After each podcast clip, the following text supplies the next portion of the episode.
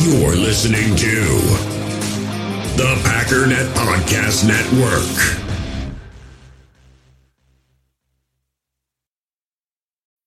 When you need mealtime inspiration, it's worth shopping Kroger, where you'll find over 30,000 mouth-watering choices that excite your inner foodie. And no matter what tasty choice you make, you'll enjoy our everyday low prices, plus extra ways to save, like digital coupons worth over $600 each week. You can also save up to $1 off per gallon at the pump with fuel points. More savings and more inspiring flavors make shopping Kroger worth it every time. Kroger, fresh for everyone. Fuel restrictions apply. Another day is here, and you're ready for it. What to wear? Check. Breakfast, lunch, and dinner? Check. Planning for what's next and how to save for it? That's where Bank of America can help. For your financial to-dos, Bank of America has experts ready to help get you closer to your goals. Get started at one of our local financial centers or 24-7 in our mobile banking app. Find a location near you at bankofamerica.com slash talk to us. What would you like the power to do? Mobile banking requires downloading the app and is only available for select devices. Message and data rates may apply. Bank of America and a member FDIC.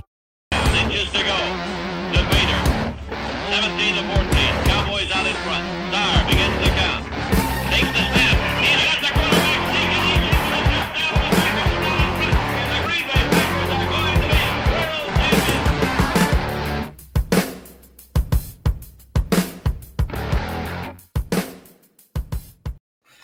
What's up, guys? Welcome to Packers Total Access. My name is Clayton. You can check us out on packernet.com. You can find me on Twitter at Packers underscore access. If you'd like to email the show, you can send a message to Packers Total Access at gmail.com. Just want to say that today's show is brought to you by Fertile Ground Ranch Discipleship Ministry. FGR was birthed out of the burden to help those in our community and congregations who've come out of a difficult past and an addictive lifestyle. And we are giving away a Paul Hornung autographed a home green Beckett style from a pristineauction.com jersey. Okay. And if you guys want to enter yourself into that contest, just go to my Twitter page at Packers underscore access. You'll see a tweet that's pinned at the top of the page. Uh, just make sure you retweet that tweet and follow the account that'll enter you into the contest one time. And if you'd like to enter yourself into the contest uh, multiple times, you will notice there's another tweet attached to that pinned tweet that'll give you an opportunity to donate to Fertile Ground Ranch Discipleship Ministry. For every $5 you donate, you'll be entered into the contest one additional time. So there's no limit on how much you can donate and how many times you can be entered into that contest. And that's kind of how we like to give things away here on the show. We want to give back and you know, I've got kind of a budget set to to donate certain uh, you know memorabilia or fan experiences things like that just to kind of give back to the listeners because we definitely appreciate you taking the time to to subscribe to the channel and and follow us on twitter and all that good stuff. So uh, kind of cool because we're going to the rams game um, leaving out here this wednesday and, and going to spend a week in green bay. Really excited to get back up there in the bay and and just absolutely love the people up there. But we, uh, when we first launched this podcast, we did a giveaway uh, for a Monday Night Football Rams ticket, and Mr. Seth Reuter won that. And I actually been in uh, communication with him earlier today, and uh, we are chatting back and forth, just kind of getting the the weekend planned out. And he's going to be going to the tailgate party with us over there at D2 Sports Bar, uh, Sports Bar, and uh, and Grill there close to Lambeau.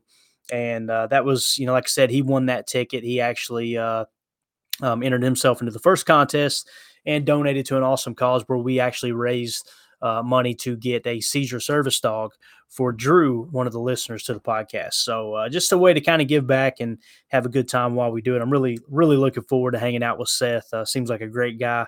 Uh, looking forward to to meeting him, eating good food, and hanging out and watching the Packers play the Rams. It's going to be a great time. So uh, on today's show, um, we're going to do a little history and probably getting one of two reactions right now. Either somebody's like, "Yes, I love the history segments," or somebody just skipped ahead to the next podcast. Either's fine with me. Do what you got to do, right? But it's a slow week, and um, you know we might hit on some some playoff scenario stuff that's been updated on the end of the show, but you know there's literally nothing coming out of Lambeau right now. Um, I just just checked the wire again one more time to make sure I wasn't missing any news, any updates, any press conferences, anything. Seems like nobody's in the building. If they are, obviously the press isn't allowed in right now uh, during this bye week. So what we're going to do is we're going to kind of rewind the clock, right? We're going to hop in the time machine and we're going to go back to the very, very, very early days, the very founding year of the Green Bay Packers, which was 1919. And you guys know I've already covered Curly Lambeau. We've talked about that original season uh, there in 1919 talked about some of the great players. We talked about the benefit game they had for, uh, you know, and raised money for one of the players that got hurt in a railroad accident. We've covered a lot of stuff, especially in the offseason. And guys, we're going to dig back into that big time this coming off season as well, right? That's something that we're going to we're going to really uh, make the staple of this podcast uh, in the offseason when when things are kind of slow as far as news cycles, right? In between free agency, in between the draft, and all those things. But since we got a bye week, I thought why not break out Cliff Christl's book, The Greatest Story in Sports, which is basically a, a four volume set here um, that's just put together, guys. This is this is literally the Bible for any Green Bay Packers fan, in my opinion. You guys have got to pick it up, and it's it's actually quite affordable for the the amount of material that you get. I felt like it was priced very fairly. Um, but in one of one of the uh, opening uh, chapters here, I guess you could say, there's a uh, a part that's called "A Slice of a Fan's Life in 1919." So what I thought we would do is, you know, we always hear about Lambeau Field, and and I know Lambeau Field is one of the reasons why I'm a Packer fan. You know, I kept hearing about the historic Lambeau Field. That's I heard about that constantly. I'm like, what what is the big deal about this Lambeau Field, right? and and I know you guys have heard the story probably so many times you're tired of hearing it, but in short, I picked up a DVD set to kind of see what's the big deal about this place. What's the big deal about Green Bay, Wisconsin? And I watched that NFL Films history of the Green Bay Packers, and it was literally like two weeks later, I was in Green Bay watching them play Chicago. Like I had I had to go experience it myself. I fell in love with the franchise, fell in love with the history, all that stuff, right?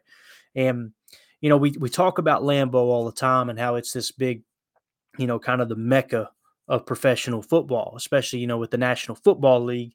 It's kind of that stadium that everybody pretty much agrees that look if if you had to if you had to eliminate every stadium in the league and just have one to play all the games in, I think the majority of fans would say, yeah, we got to do it at Lambeau. There's just so much history there. Cold weather football, everything is just awesome about it, right? Uh, you know, partially grass field. Uh, and you know that's becoming a big topic amongst current players. You know, with injuries uh, on turf and all that stuff. So, um, just a really cool place. But uh, I think a lot of times what's swept to the wayside um, is where the Packers actually originally started playing. You know, we talk about 1919 how the uh, you know Curly Lambeau was approached by George Calhoun, was an editor at the Green Bay Press Gazette. Uh, Lambeau had just come home from Notre Dame. He played one year there for Knute Rockne, started as a freshman, got sick, came home, decided to stay home, or he ended up trying to go back and then and just came back to Green Bay, started working in a meat packing company. And George Calhoun said, Hey, have you have you thought about putting a team together here? So they throw together this sandlot team. And basically Lambeau puts a puts a team together of his former uh, teammates in high school there in the Green Bay area. And if you guys watch Leatherheads, I imagine it's very similar how they recruited most of those guys. You know, they were pulling them out of the mines and everything, and and just say anything you can do to to get money together for equipment. Let's go play football and pass the hat, right? But that's kind of how they were formed. Well, they had to have a place to play, right? And the very first year in 1919, they played at a place called Hagemeister Park, right? Which is in modern day known as Joannes Park, from what I understand. And there's uh, there can be a lot of confusion about the exact location of this place. And what's cool is when I go up to Green Bay this week, one of my goals is I'm going to go and take pictures of Curly Lambeau's childhood home. It's still standing. And I'm going to try to find the old Green Bay Press Gazette building, if not the exact building, eh, definitely the location on Cherry Street. And then we're also going to go try to find where Hagemeister Park was and that was, like I said, where they played the first time. So I've got the Wiki page pulled up here, and we're just going to kind of read uh, right off the page here and kind of give you an idea so we can come away from this history segment kind of understanding where they played their their first, you know, however many years before 1957 and Lambeau was built, right? So Hagemeister Park was the name of a park in Green Bay, Wisconsin. It was the home of the Green Bay Packers from their founding in 1919 and their first two seasons playing in the National Football League, 1921 and 1922. It says it was owned by Hagemeister Brewery. The park was located on the northern end of Washington Park, now Joannes Park. It was a classic sandlot located near, and I'm going to screw some of these names up. Just bear with me. And I know a lot of a lot of the Wisconsin Wisconsinites that are listening to this podcast are going to correct me in real time. That's totally cool.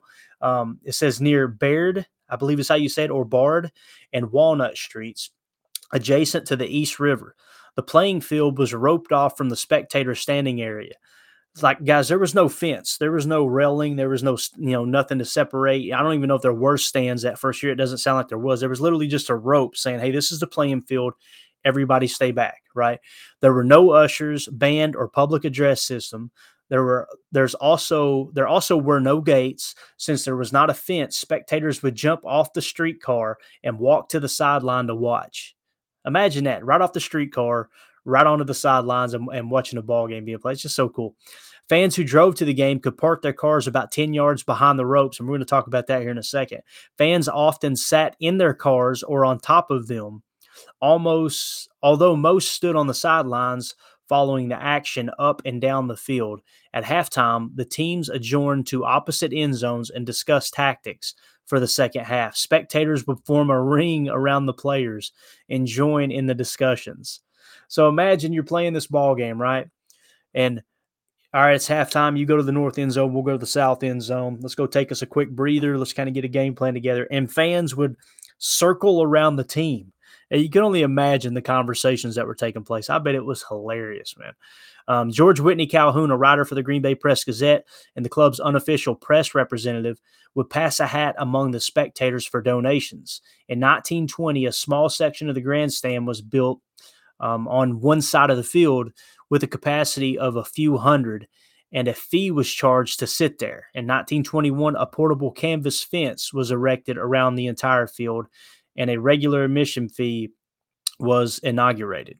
Um, yeah, says removal. Hagemeister Park was torn down in 1923 to make way for the new Green Bay East High School, and the Packers moved their their games to Bellevue Park.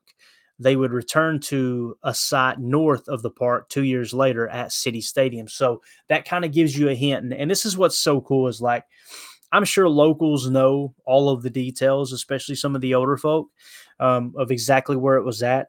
But little things like this, little clues that you can pick up on it and jot down notes in your phone. And when I go up there, I'm going to kind of piece it together and, and figure exactly where it's at. But it's my understanding that where Green East Green Bay High School stands today, that's where the original field was, or at least one corner. And in this book, they actually draw an outline of where it's estimated to exactly, uh, you know, its exact location. So, but again, Hagemeister Park is where the Green Bay Packers started there in 1919 and uh, I think all the way through 1923, if I understood correctly, right? So let's kind of hit pause before we move on to Bellevue Park, and let's talk about. And this is in Cliff Christl's book. This is really really cool. It says slice of a fan's life in 1919. And the first bullet point here says In the Packers' first season, most fans watched the game along the sidelines of a marked out gridiron in Hagemeister Park. The sprawling 57 acre park included more than 19 acres in the Hagemeister section, north of Walnut Street, and 38 acres in the Joannes section, which was south of Walnut.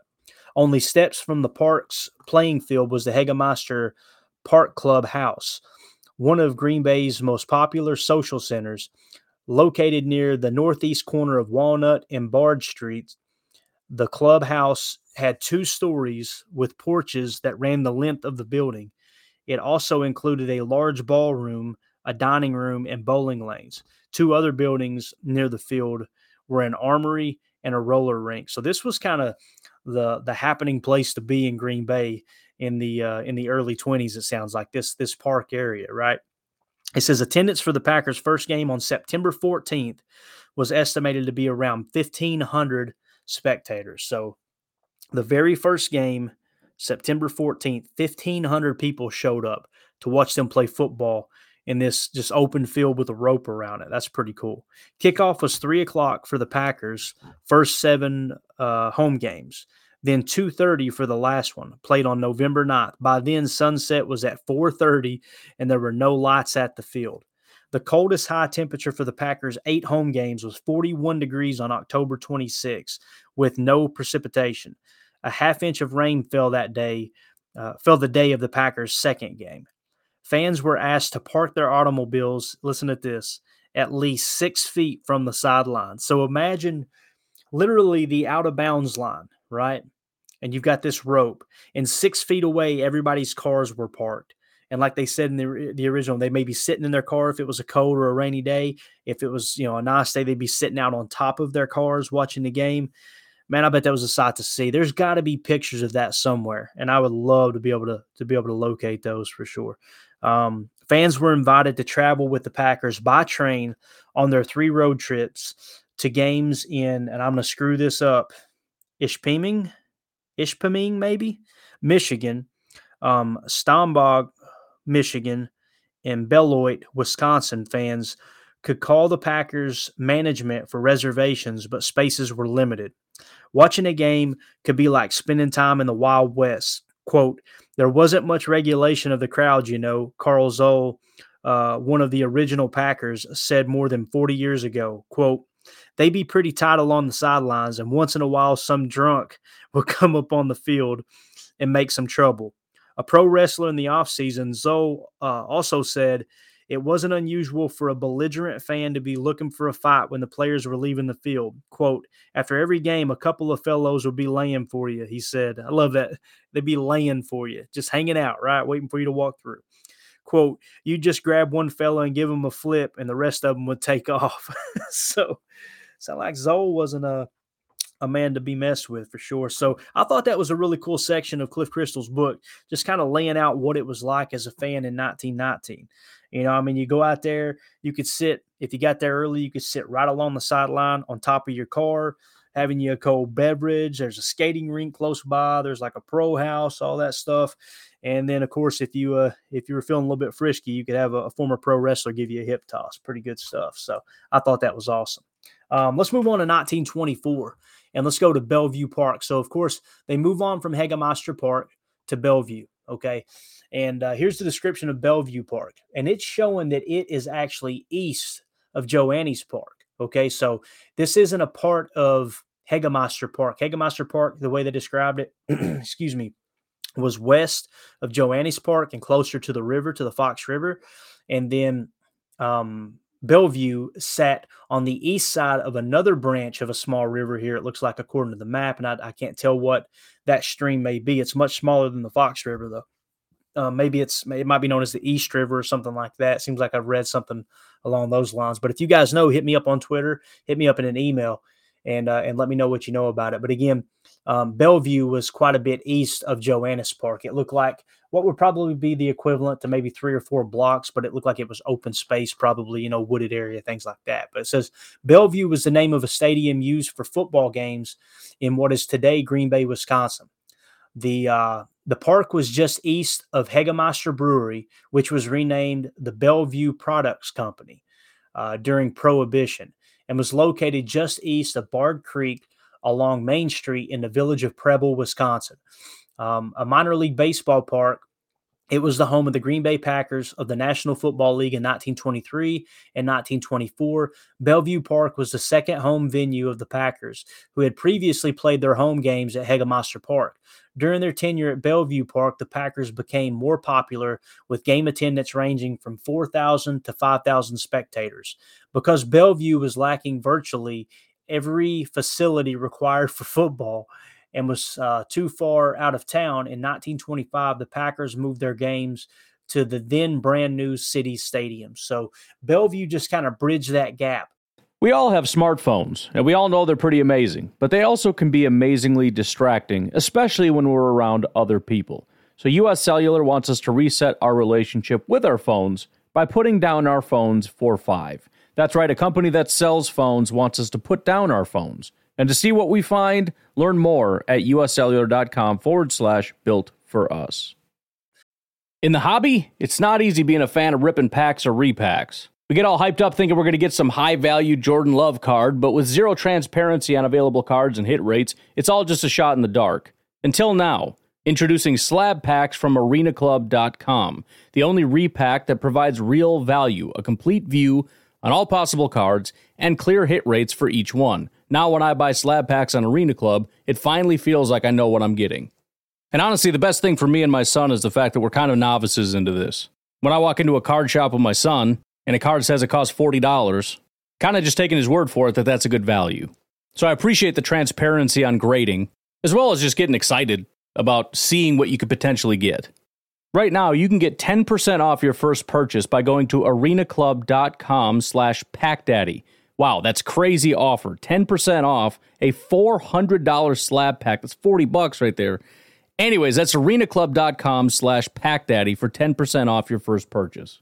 From Hagemeister Park to City Stadium, and it looks like just a couple of years actually maybe just one year. Looks like in 1924 was the only year that they played there so that's pretty cool stuff there. So bellevue again you can kind of see they stayed on the east side of the fox river. As you guys know uh, modern day lambeau field was built on the west side of green bay and, and we did a pass um, kind of uh, history segment on the city of Green Bay and and you know the difference between East and West and that type of thing. So um, pretty cool that that all gets kind of tied in together. Let's move on to City Stadium now. City Stadium was. Uh, the home of the Packers from 1925 to 1956. And a lot of people don't know this. They just assume that, you know, the casual football fan would just assume that, you know, Lambeau's been around since the the founding of the Packers, right? And then when you hear 1957, people, it, eh, you know, just your casual football fan, it kind of you see a lot go off like, holy cow, they've been around even longer than that. Yeah, since 1919. We actually predate the National Football League, which is really cool. But City Stadium is an American football stadium in Green Bay, Wisconsin, on the north side of the Green Bay East High School property. It was the home of the Green Bay Packers of the NFL from 1925 through 1956.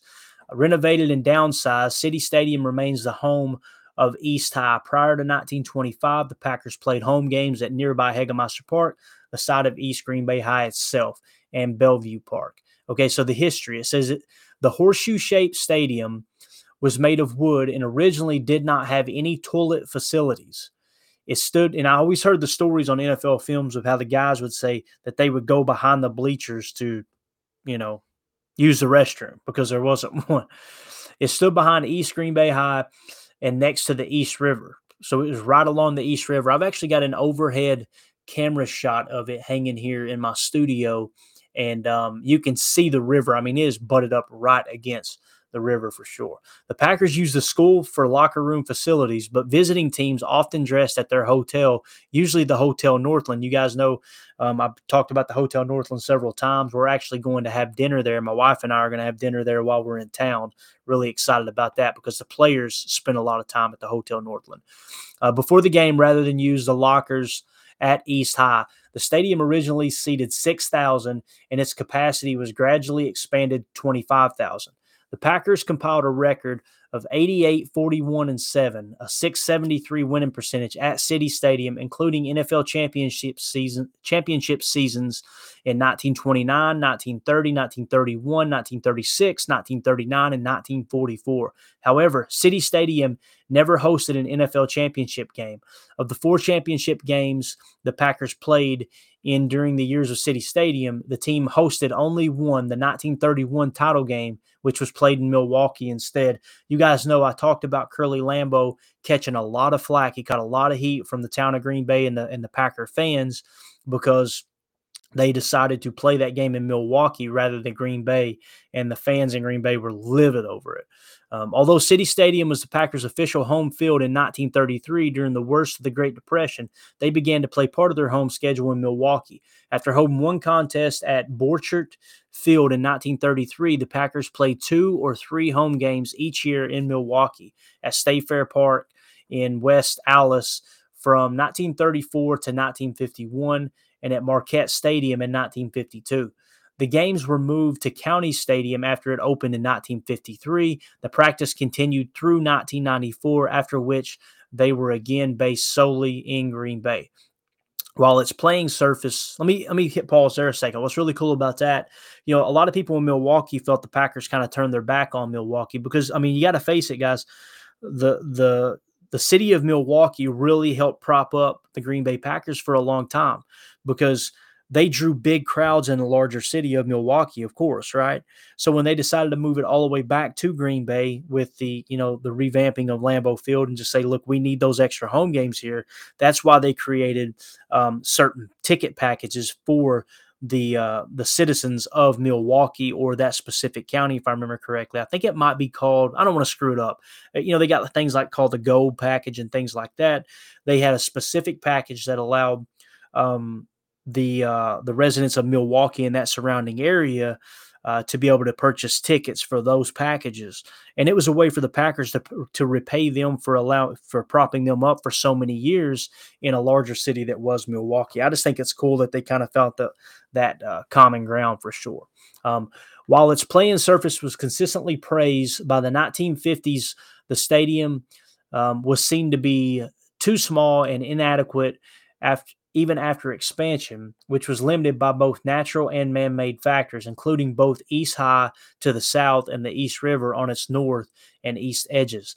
The, uh, the leaders of the NFL, including George Halas, gave the Packers board an ultimatum build a new stadium or move to Milwaukee full time. The residents of Green Bay responded by approving a 70.3%, 70.3% a bond issue in April 1956 to build a new city stadium, which opened the following year as Old City Stadium became a high school field. The new stadium was renamed Lambeau Field in August of 1965 after the death of team founder, I'm going to say co-founder because we all know that uh, you know George Calhoun was the co-founder of team co-founder Curly Lambeau and has become one of the most revered venues in all of American sports says after the Packers in recent years, um, fencing and monuments to the history of the field, meaning City Stadium, has been erected. Before the 2008 renovations, it was often referred to as East Stadium or Old City Stadium. The 100th Green Bay East West football game was played at City Stadium in 2005 with approximately 8,000 people attending the historic event. As an observance of the 50 year anniversary of the opening of Lambeau Field, the Packers held practice at City Stadium on July 31st, 2007.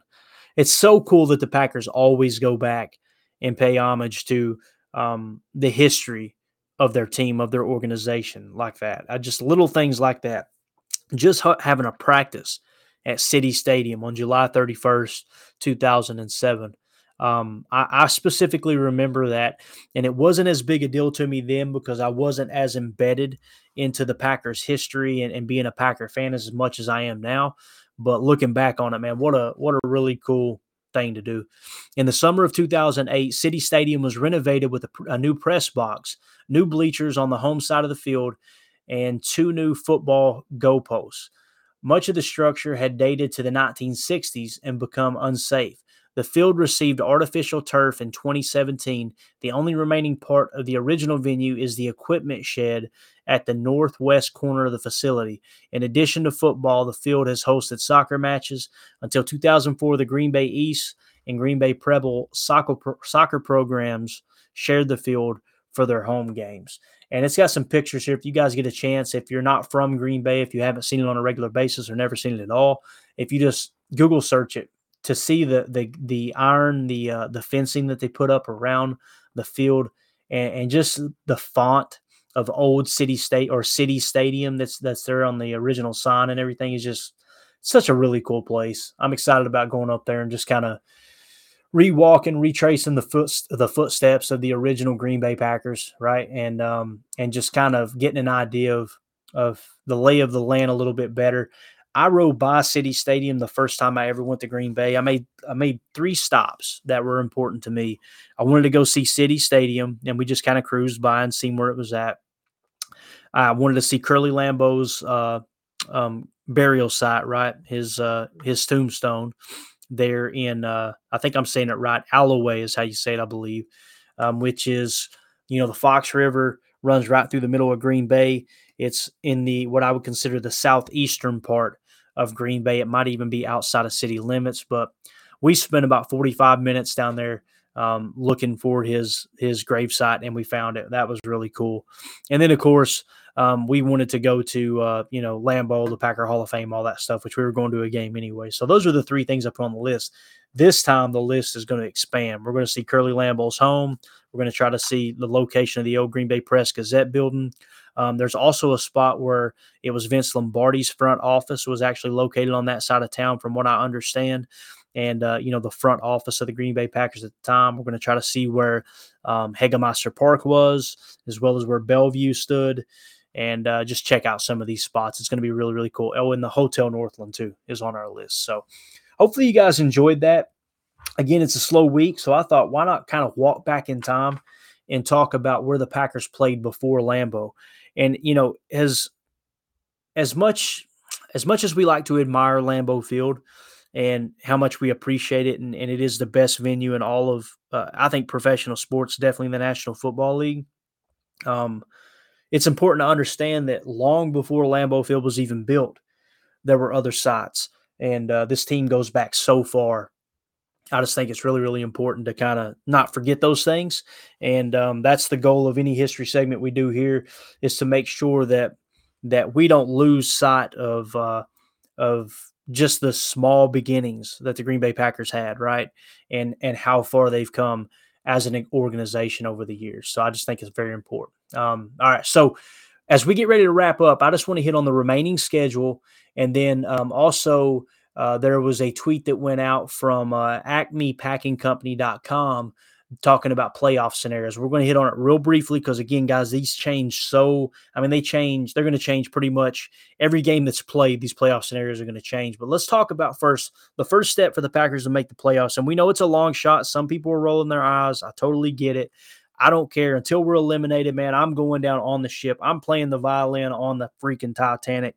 We're going to hold out hope until there's no hope left, and then we'll talk about playing younger players and moving on to the next the next year. But right now, the Packers have to win out to give themselves a chance, to the best of my knowledge. There, there's one scenario I heard where they don't have to win all of their games, but I'm sorry, I, we at this point you've got to win out to have a, a realistic shot, in my opinion. So obviously, Monday Night Football coming up. We got the Rams, right? That's going to be Monday, December 19th. Um, that's the game I'll be at. Jacob will be there with me. Like I said, Seth, one of the listeners of the pod, will be there with us. We're going to meet up with several other people from the team. I know Justin's going to be there.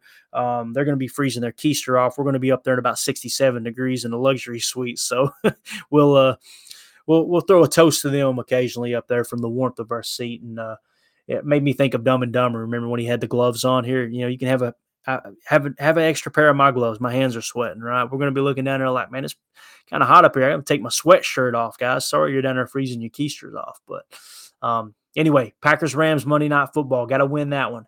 Then the following week, Sunday, December 25th, Christmas Day, one o'clock. I'm excited about this. The only thing that sucks is it's going to be in Miami. The Packers are going to be playing at the Miami Dolphins. I just can't get with warm weather Christmas. I don't know, man. I'm I'm old fashioned like that.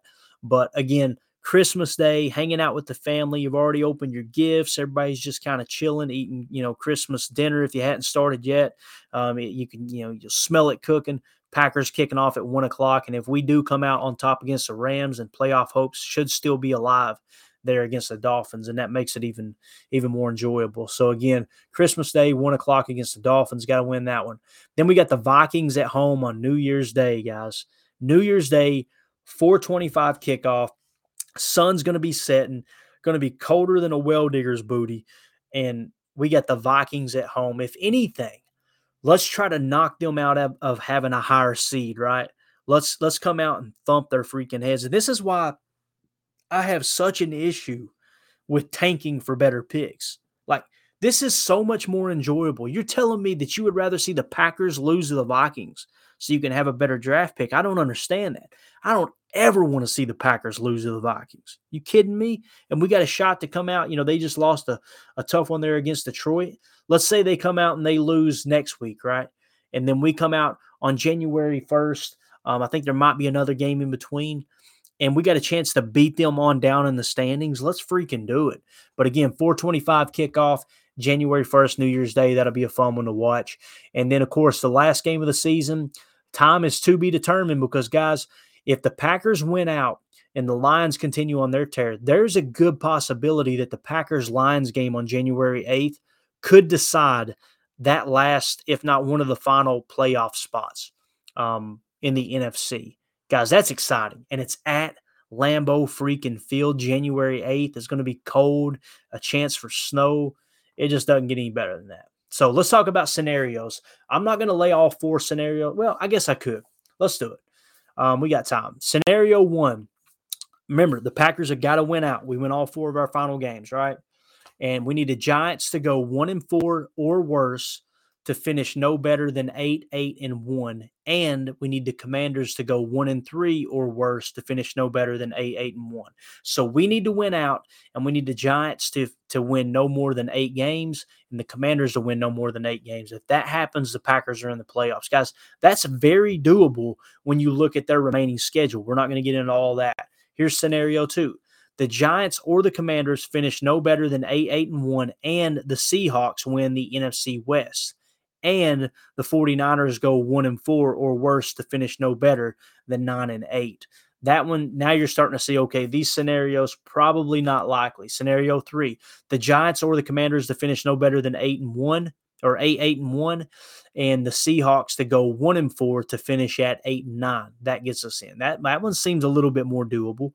Uh, scenario 4, is the Giants or the Commanders finish no better than 8 8 and 1 and the Seahawks go 2 and 3 to finish 9 and 8 and the Seahawks go 1 and 2 in the remaining conference games or finish with worse strength of uh, victory than the Packers. So it may come down to like a three-way tiebreaker there to where it's going to come down to uh, strength of victory um, between the Packers and the Seahawks. That's a that's a possibility. Now here's what's cool we like I said, we know I think the Packers' chances of making the playoffs is something like 11%, right? Highly unlikely. But we're still playing for something. These games still mean something. Every single game, it's a one week season, it's a one game season. Every single game is a playoff game from here on out, guys. That's I don't know, man. That's exciting to me. Uh, given how the the the uh the season kind of I don't want to say started because you know you, you, obviously you lose to the Vikings, you win against the Bucks, and then you kind of go into this tailspin after a, a couple of wins, right? Um, given that situation, the fact that we've still got an opportunity to make the playoffs, and you've got the emergence of Christian Watson, we want to see him continue to to play at a high level, right? We want to continue to see Rudy Ford kind of uh, surprise people at the safety position. You know, if he if he continues to play over Savage or if they play Savage in the slot like they did before. Um, there's a lot of things to kind of look for. Enagbare to see how he's going to come along, right? To see if Zach Tom gets playing time over Bakhtiari, which it's sounding like, you know, they're they're close to shutting him down, possibly because of the emergency surgery and all that. There's a lot of things to, to take into consideration with these young players. Romeo Doubs is going to be playing this week against the Rams. I'm so excited to see him and Christian Watson on the field together, right? Good or bad, who knows? Romeo Doubs may not live up to the expectations we've all unfairly set for him, right? Although I don't think he's shying away from him at all. But we're going to kind of get that that question answered. We're going to be able to check that off the list and know exactly what we've got there with Romeo Doubs, you know, by the end of the season. And then, of course, if it gets to the point where the Packers are eliminated, there's a good possibility they may put Aaron on IR, and then we get to see Jordan Love play. There's a lot of things to look forward to for the rest of the season. And I know it can be doom and gloom, but I mean, the fact that they come out last week and played the way that they did and, and are fighting back, and like Aaron said, we're not dead yet. You know, they're just trying to battle back, right? Um, I don't know. I'm I'm excited to see how the rest of the season plays out. I think it's going to be fun. So, again, appreciate you guys hanging out with us. Uh, just wanted to kind of cover a few things there, give you a little bit of history. I thought it'd be cool to cover what it was like to be a Green Bay Packer fan in 1919. Just love kind of you know drawing that. Uh, uh, I don't know that picture in your mind, right? Using your imagination to think what it was like back then. I could see the old beer signs, and I could just you know you could smell the the hot dog vendors on the streets and all those things just like i don't know man i i swear i think i was born a you know uh just in the wrong time period. I always used to say I, I, think I should have been born in the 50s because I was enamored by the 40s and 50s. But now it, it's, you know, the more I dig into the early 1900s, is amazing. And of course, I'm completely infatuated with, uh, you know, the 1700s and the, and the the colonial America era and and all the history that goes along with that for sure. But um, again, a fan's life in 1919. We got got to talk about Hagemeister Park. We got to talk about Bellevue Park a touch.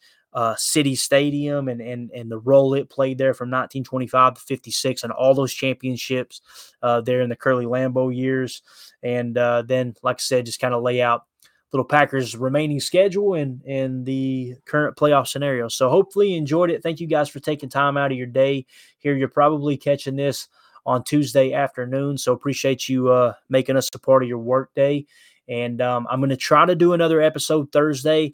the the episode I did mobily um, yesterday. Um, the test run there was a little choppy. I think it turned out good enough that we should be able to do a podcast when we're up there. The only problem is I've got dinner planned Thursday night. Me and Mandy are going to, uh, uh, we're spending the majority of our time, which is really cool, on the east side of town because we always stay on the west side of town. We're really going to try to hit some old school dinner spots on the east side of town and see some of these sites. Hopefully, we can get you guys some pictures on Twitter and uh, some firsthand account there of uh, of you know kind of how everything lays out there. But I'm going to try to do a pod Thursday. It just depends on how dinner shakes out and uh, how quick I can get back and all that good stuff because we're rolling into town. I think we fly in Wednesday night pretty late, so maybe I can do when we get to the hotel. But regardless, thank you guys so much for hanging out with us. We'll try to get you a pod Thursday. If we don't, we'll try Saturday. We'll definitely get you a post game show Monday. I got to get someone to upload it here back um, in the studio and all that good stuff. So we got to get that ironed out. But um, yeah, hopefully we can make everything work. But as always, let's go out and be the change we want to see in the world. Go, Pack, go.